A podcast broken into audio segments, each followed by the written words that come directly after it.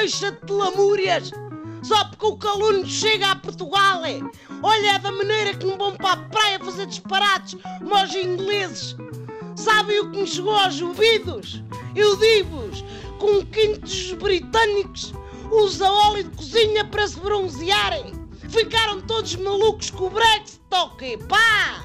É o que dá azai deles não apreenderem as enguias cheias de cocaína cá por lá no Rio. Pois admiram-se que a alcunha deles em Portugal seja os bifes. Vão para a praia como quem se atira para uma frigideira. Ainda ao jeito de ver nas sete maravilhas da gastronomia ou lá o que é. A concorrer de encontro à aposta mirandesa. Deviam mandar para lá era aquele chefe maluco da televisão, o Jubomiri. O homem agarrava e fechava aquilo que a Inglaterra está imprópria para consumo.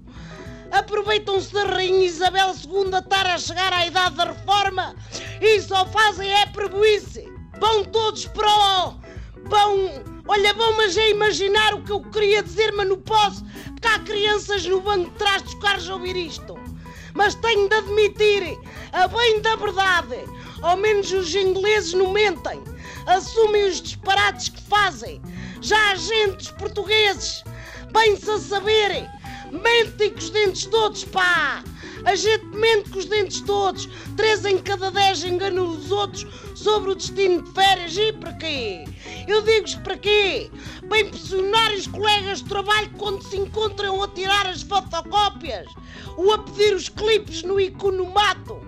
Conclusão: andam todos no escritório a dizer que forem para a Tailândia, forem para Bali ou lá para Medié, tudo para fazer pirraça à Rita Pereira e à Jéssica Tanidi, que teve agora um miúdo, mas o mais longe em que estiverem foi no quintal dos cunhados, com água para os joelhos, numa piscina de plástica azul dos supermercados, pá!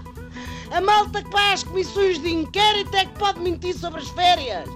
Se não se lembram do que fazem no trabalho, como é que hão de saber o que fazem nas folgas? Tenham juízo, pai! Pega lá a gaita! E vai pôr um casaco de malha que está frio, rapaz!